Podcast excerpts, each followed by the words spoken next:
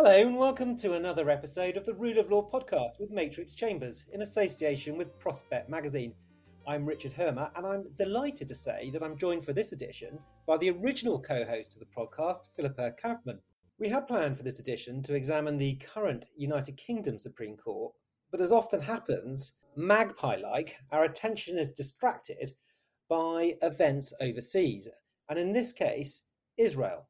We're going to examine in this podcast the events that have been unfolding there over the past few weeks, in which tens of thousands of citizens have taken to the streets to protest against legislation that seems designed to increase governmental control over the appointment of judges and to limit the power of the judiciary by, for example, obstructing to the point of extinction the power of the Supreme Court to strike down legislation for breaching basic law. Week after week, protesters have filled the squares and blocked the streets. They've been addressed by former heads of the armed forces and intelligence services, warning of an existential threat to the rule of law in Israel, and in a move that until very recently would have been thought unthinkable. Members of the elite military units and fighter pilots have been declaring they would refuse to report for call up. Now, although in the face of a general strike, the Netanyahu government announced a freeze on the proposals, that appears to be no more than a few weeks' pause, bought at the cost of further concessions to extreme right wing factions in his ruling coalition. The country seems to be teetering on the edge. And what has brought it there is a widespread belief, at least amongst a significant proportion of the, of the country, in the importance of the rule of law. It seems to them to be something worth fighting for. Well, what we want to do in this episode is not simply understand the proposals for change, not simply understand what they are, but why it has taken these changes to the rights of the independence of the judiciary to get thousands onto the street in a country that many may think faces some other significant challenges. And we want to assess what the future likely holds as the Knesset returns from its holiday break, and what also the implications are for those who don't enjoy the same rights as most of those marching on the streets, namely Palestinians living in occupied territories who look at the Supreme Court of Israel in a very different light to most Israelis. Now, here to guide us through these topics and more is Michael Sfard, one of Israel's leading human rights lawyers, author, frequent op ed columnist for Haaretz, which is effectively the region's guardian, uh, and a long-time friend of Matrix Chambers. Michael, lovely to see you. Thank you so much for joining us. Thank you. So great to see you and to hear you. And Philippa, so great to be here. Thanks. Oh, Michael, it's great to have you here. Thanks for, for being here to enlighten our listeners about what is currently unfolding in Israel. Before you come on to, to tell us in more detail about all the proposals that are on the table in relation to curbing the judicial arm of the state, would be really helpful if you could outline for us the, the constitutional arrangements in Israel, the particular machinery of the different arms of the state and their relationship to each other, because I think it's important that the listeners understand the backdrop that that provides to the way in which the judiciary has developed judicial review over the last however many decades, and in particular, judicial review in relation to the basic law. And that might help them to, to situate these changes a little bit more concretely. Right. So I'll try to summarize something that is a, a year seminar in law schools in Israel, but in very general terms, um, we have three arms of government the judiciary, executive, and the legislature. But we are a parliamentary democracy, just like uh, the UK. And in that sense, the, the, the executive controls uh, through its uh, coalition majority the parliament. We do not have, like you have in the UK, regional elections. So that means that all members of parliament are basically dependent on their parties, and their parties are part of the coalition majority. So from the outset, our the structure of our governance system is one where the parliament is handicapped and is controlled by the executive, by the government. Now, in 1948, when the, uh, in the uh, Declaration of Independence, the people who established the State of Israel promised in the Declaration of Independence that by the 1st of October 1948, a constitution would be signed for the State of Israel. Well, they're a bit late, and they have not done that until now. And it, it, there are many reasons why it hasn't been uh, done, and I won't get into it. I'll just say that an agreement was reached that instead of writing a full fledged constitution, the Israeli parliament will be handed the power to legislate basic laws, which would be of a higher normative status than regular legislation. So the same legislator that is controlled by the, by the executive um, legislate regular, uh, quote unquote, uh, legislation, which is primary legislation, and basic laws, who are segments of the future full constitution.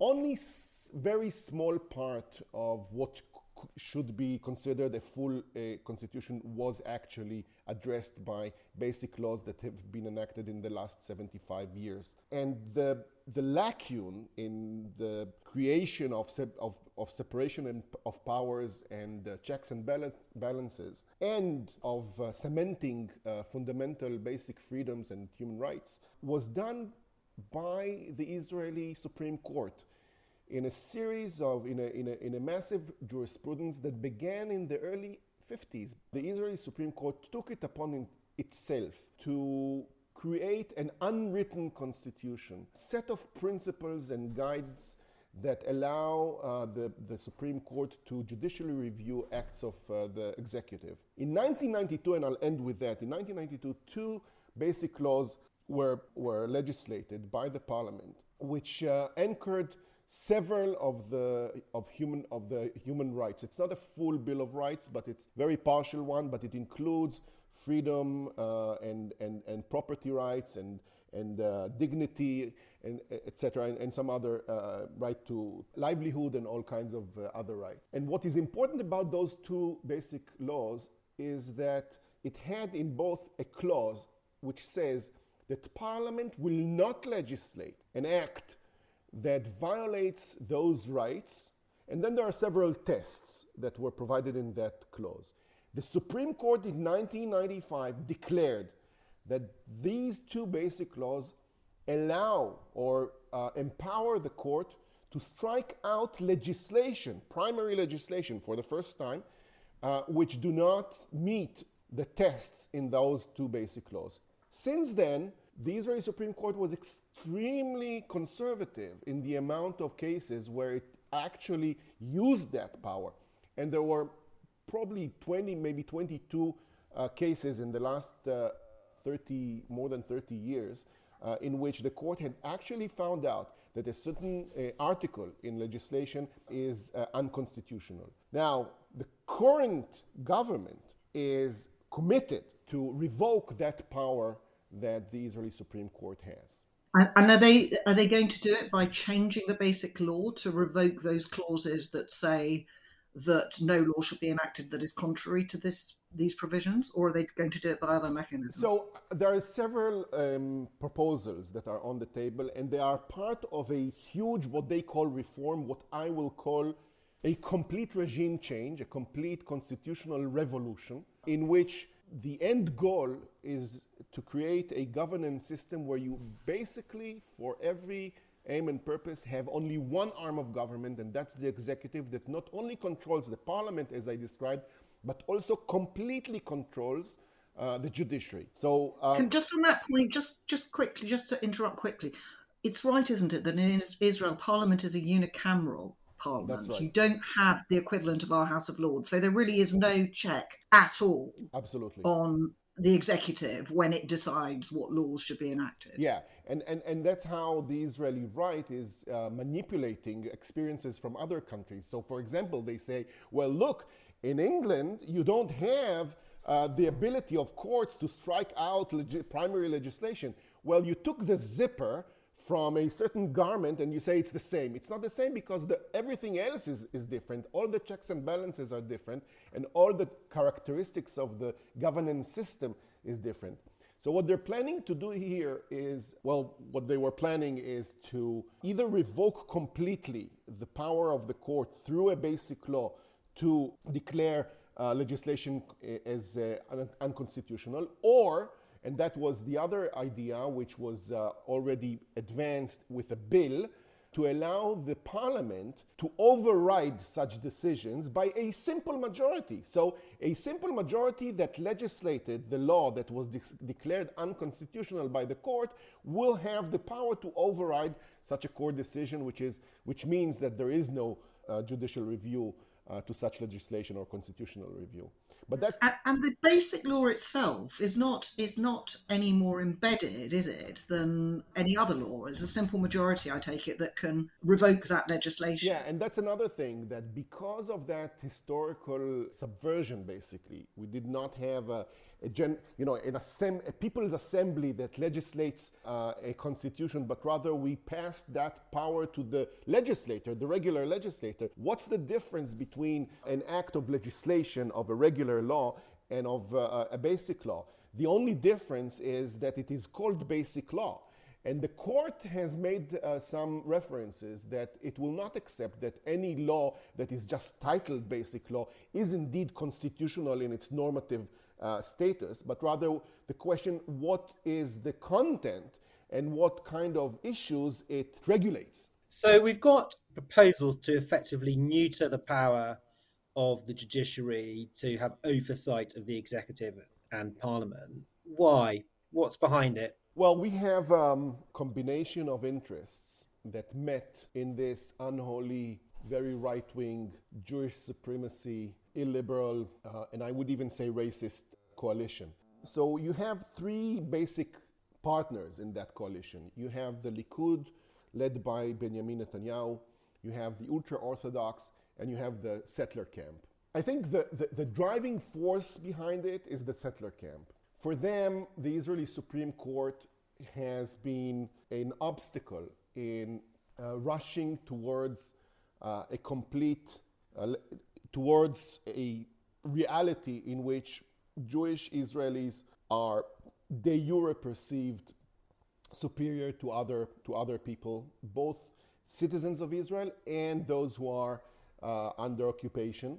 The, uh, the possibility of expropriating property from Palestinians living in the West Bank was legislated several years ago in order to allow the uh, retroactive legalization of outposts, which are settlements that have not been officially approved, and most of them were built on private uh, Palestinian land. And I'm uh, very proud that I was one of the litigators against challenging that legislation, which was uh, revoked by the court. So while the Israeli Supreme Court was always a mighty collaborator of the settlement enterprise. It did have some restraining effect on how that enterprise should go forward. And while we had in the past a settler, a mainstream settler community that believed in slow progress, conservative slow progress towards their aim of having Israel uh, annexing the West Bank without providing pol- political rights to Palestinians. Today's uh, settler camp wants everything now, immediately, and they don't want to hear of any slowdown.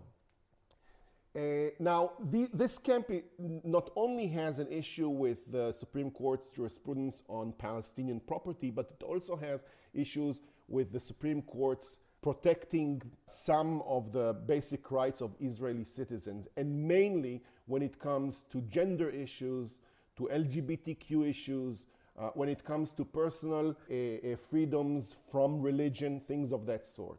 And we'll get back to that because this is one of the reasons hundreds of thousands, Richard, not uh, tens of thousands, but hundreds of thousands of Israelis have taken out to the streets, and we'll get back to that later. So mm-hmm. that's one camp. The other camp, the ultra Orthodox, they have huge issue with the court for church and state uh, uh jurisprudence, and because of the concern they have that the Israeli court uh, would once and for all uh, demand that they are drafted to the army because they have been exempted for 75 years, the ultra Orthodox, from army service, while all other Israelis, Jewish Israelis, have been serving in the army, and that inequality is becoming more and more difficult for the court to accept. And then you have the Likud and Netanyahu. And I have to say, with a lot of embarrassment, that here the issue is Netanyahu's personal legal uh, uh, problems. He, is being, he has been indicted and he is tried for uh, corruption charges. And for him, crushing the judiciary is a personal issue, but also for his cronies in the Likud, it's about corruption, corruption, corruption, corruption. For them, the ability to have to take out the judiciary and legal advisors of the table so that they could get you know bids uh, governmental bids to their friends, to their family members, to their partners.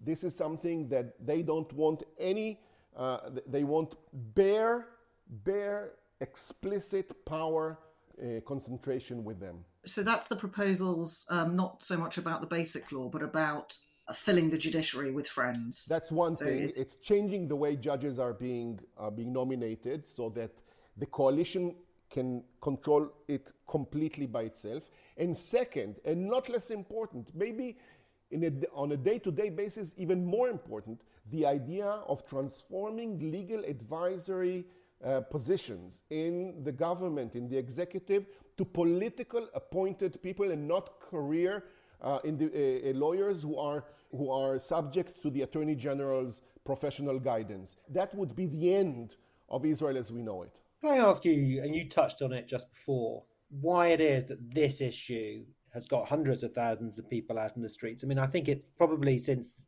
1982, post Sabra Shatila, was the last time there was this many, or certainly this percentage of the Jewish population of Israel out on the streets. Why is a rule of law issue touched a nerve in this way? Yeah, in the 80s, there were many people in the street, but in one occasion, we're seeing here for three months, people are going more than once, more than twice a week out to the streets in huge numbers. So I, I, I want to say two things. First, people are out on, in the streets because they are protecting their own rights. And this is, Israelis are not better, not nor worse than any other people. When it comes to their, our own rights, there is more energy and more urgency uh, to go out. And, and, and I think wherever you look, how many white people went out to the streets to fight apartheid?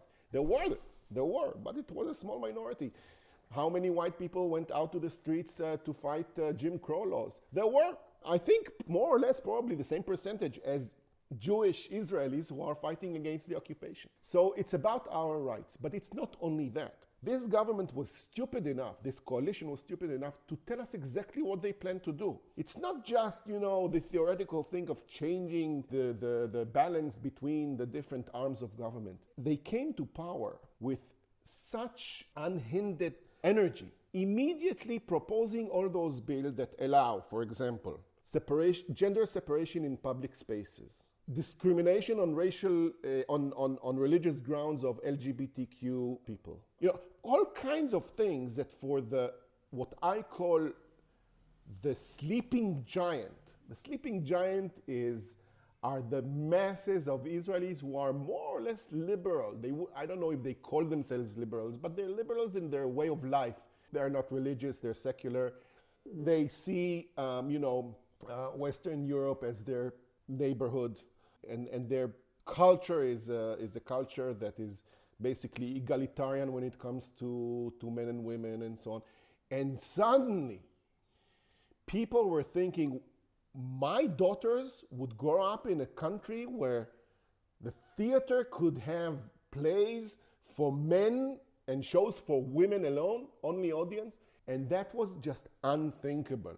And that is why people went out because it was not just a theoretical thing. Things have started to be on the public agenda things that we never thought, you know, it was like uh, uh, in the past, it was only things that uh, in satirical programs in the television, uh, these kind of ideas were raised. And suddenly they were out there. So the understanding that without the judiciary, this is our fate, that what drove Israelis out to the streets. And, and how was that put on the public agenda? Was it just, you know, national newspapers was enough to get people moving on this?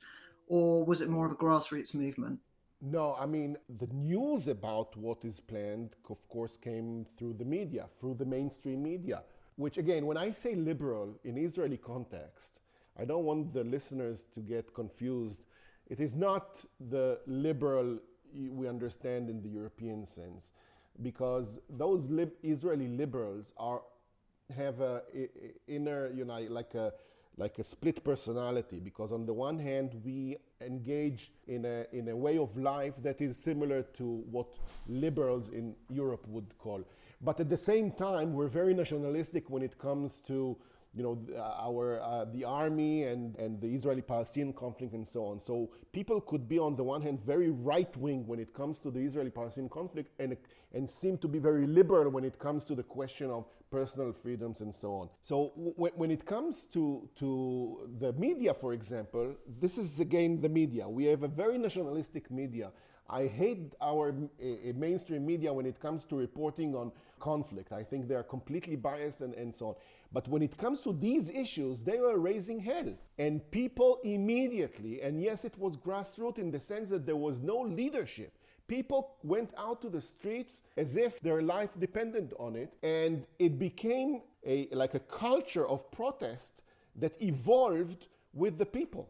Can I ask you about some of the people who weren't on the protests? And sure. there, there, are two uh, two sections of impacted communities I want to ask you about. And the, the, the first of those Palestinians with Israeli citizenship, so those living within the Green Line, and at least from afar, it doesn't look as though many have been out on the streets. And when one looks at images, it's a sea of Israeli flags that one sees at the demonstration. Is that an accurate portrayal of what's going on? And if it is, what explains that? It is inaccurate. It's completely accurate. And uh, I think there are two main pillars of reasons why we don't see the one fifth of Israeli society, which are Palestinians with Israeli citizenship, in the protests. I mean, of course, there are some, but most of them are not there. The first reason is because for them to go out and protect the judiciary seems bizarre.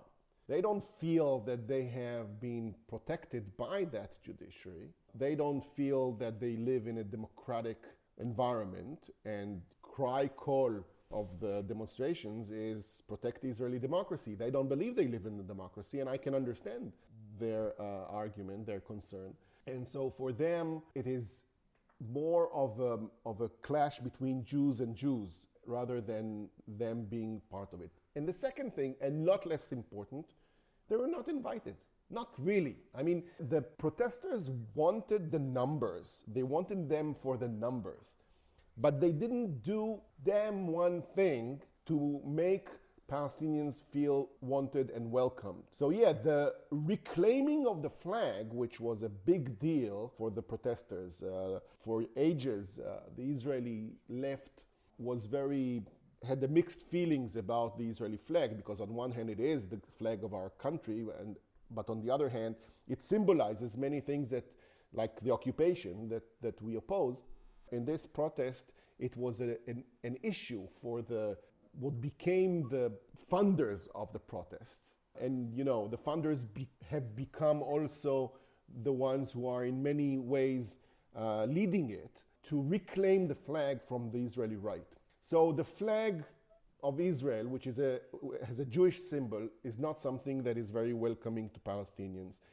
The slogans of uh, a Jewish and democratic state is not something that is very welcoming Palestinians. The protesters didn't even manage to, to agree that one of our demands or one of their demands would be to revoke the nation state law, which makes even officially the Palestinians as second class citizens. So all of these put together made the Palestinians, I mean, when you poll them, they are in favor of the protest, all of them.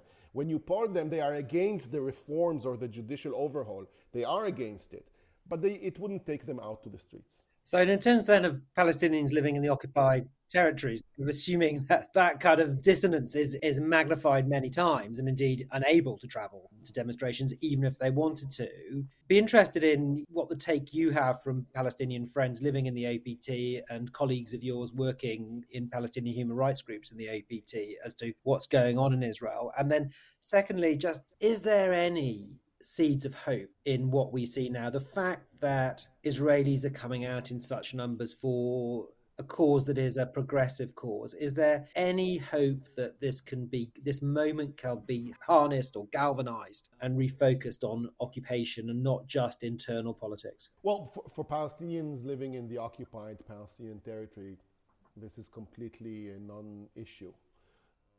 They have not been living, I mean, the kind of uh, um, status quo before November 1st, which was the Israeli elections, uh, which was basically as if what the protesters want. They want to go back to reality as it was before the idea of uh, making the judiciary uh, weaker emerged. This is, of course, a non-starter for uh, for Palestinians. They have been in that reality for 56 years, still counting, no end in sight, and they have all the things that the uh, Jewish Israelis are now protesting against: separation of powers, freedom and basic rights, strong judiciary and independent judiciary, etc., etc. They don't have it, and no one went out to the streets for them to have it. So for them, it's. Uh, I have to say, for those who are more into understanding Israeli society among them, I think they feel, as I do, that there might be an opening here. And here I address your second uh, half of the question. Because what the Israeli society went through in the last three and a half months is an amazing collective civics lesson on what democracy is. We have been stupidified for so long, telling us that, that what democracy is and what Jewish democracy is, and suddenly every small kid, a toddler, tells you that democracy is not just about the rule of the majority, but the rule of the majority is uh, um, drowned in values. And so that is that creates that's a crack and that creates opportunities because if we are entitled to that maybe others are entitled to that too. And can there be a democracy with occupation?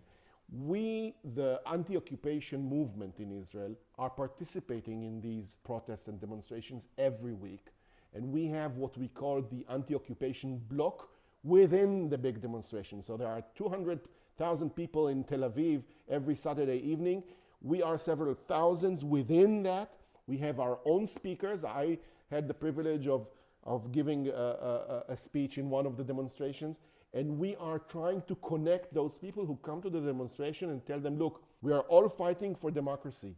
But you should know there is no democracy with occupation, definitely not with a long term occupation in an apartheid system like we do have. And are you seeing any evidence that this education in democracy is opening their eyes to the inconsistency? It's too early, but what I can say, what I do see is that as time passes, there is less and less agreement among the masses to go back to November 1st. Suddenly, this genie is out of the bottle.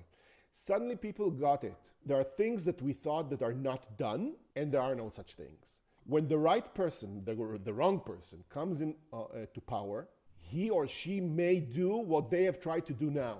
So we cannot go back to this gentleman or gentle person agreement that the parliament can uh, legislate whatever basic law they want. No, no, no, no, no.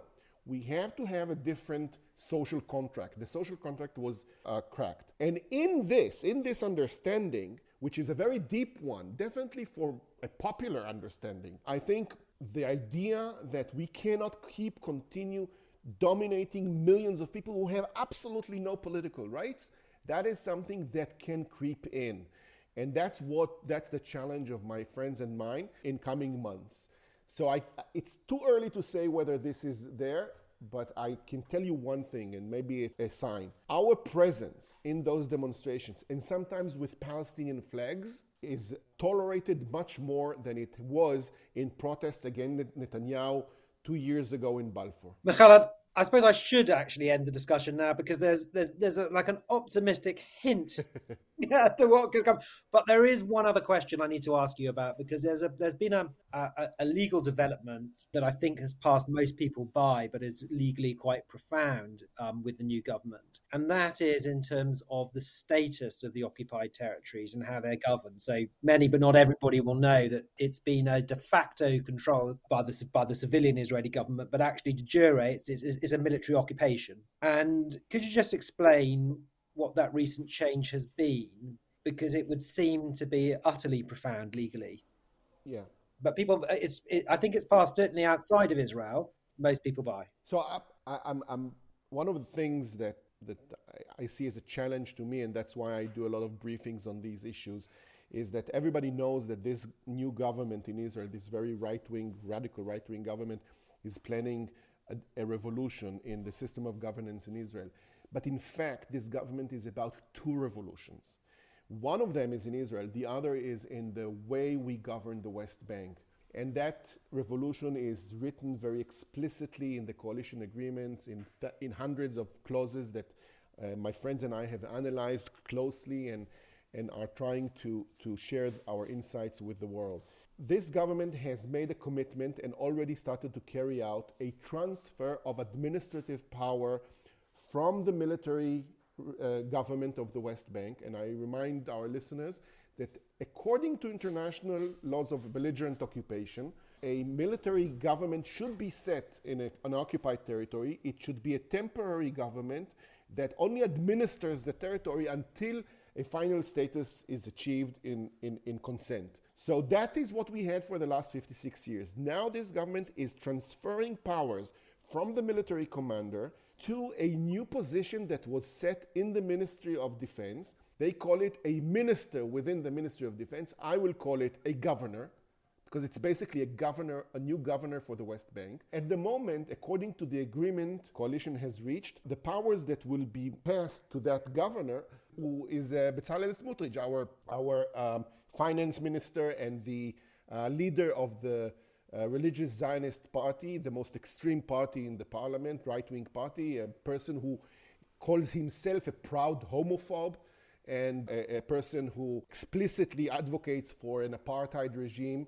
Uh, he calls it democratic deficit, but uh, let's call it the, the, way we should call it a, a, regime in which only Jews have uh, a right to, to vote in the West Bank. So, anyway, he now holds powers that are civil, civilian powers, such as planning and construction, infrastructure, commerce, you name it. And the idea for him is to unify those administrative powers with the Israeli governmental public authorities that have the same powers in Israel. So that's basically stretching Israeli sovereignty beyond the Green Line into the West Bank. And in other words, this is annexation something that is completely de jure annexation, something yes. that is completely forbidden under international law of the post Second World War. So we've moved from, as a matter of law, we've moved from de facto annexation to de jure annexation, and as you say, completely irreconcilable with international law. Well, if we're allowed to do it, why Vladimir Putin is not allowed to do it in Crimea and in, in, in other areas of uh, I mean, one of the pillars of the new world rule based order of the, of the post Second World War is the idea that we don't use force in international relations except in self defense. And in order to cement that idea, the prohibition on annexation was founded so that there will be no incentives to go on a war of aggression. And if we allow occupiers to annex uh, occupied territory, then we are incentivizing wars of aggression. And that is something that the international community must resist. Well, look, my hopes of ending on an optimistic note are completely gone. So... yeah. I should, have, no. should have left it at the question before last. A much more uplifting ending, but no, but no, it's not the end. It's not the end. You, let's meet again in, a, in, in several months, and maybe let's we'll meet have... again. what a great idea! Let's see where this goes because on all fronts these these things are rolling on and who knows where this is all going. It certainly ain't over. Yeah. absolutely. And we just keep hoping that the arc of justice truly does go in the right direction yeah? Yeah. Yeah. Michael thank you so much for joining. Thank you. Thank, thank you. you. both and it's a pleasure being with you. Thank you very much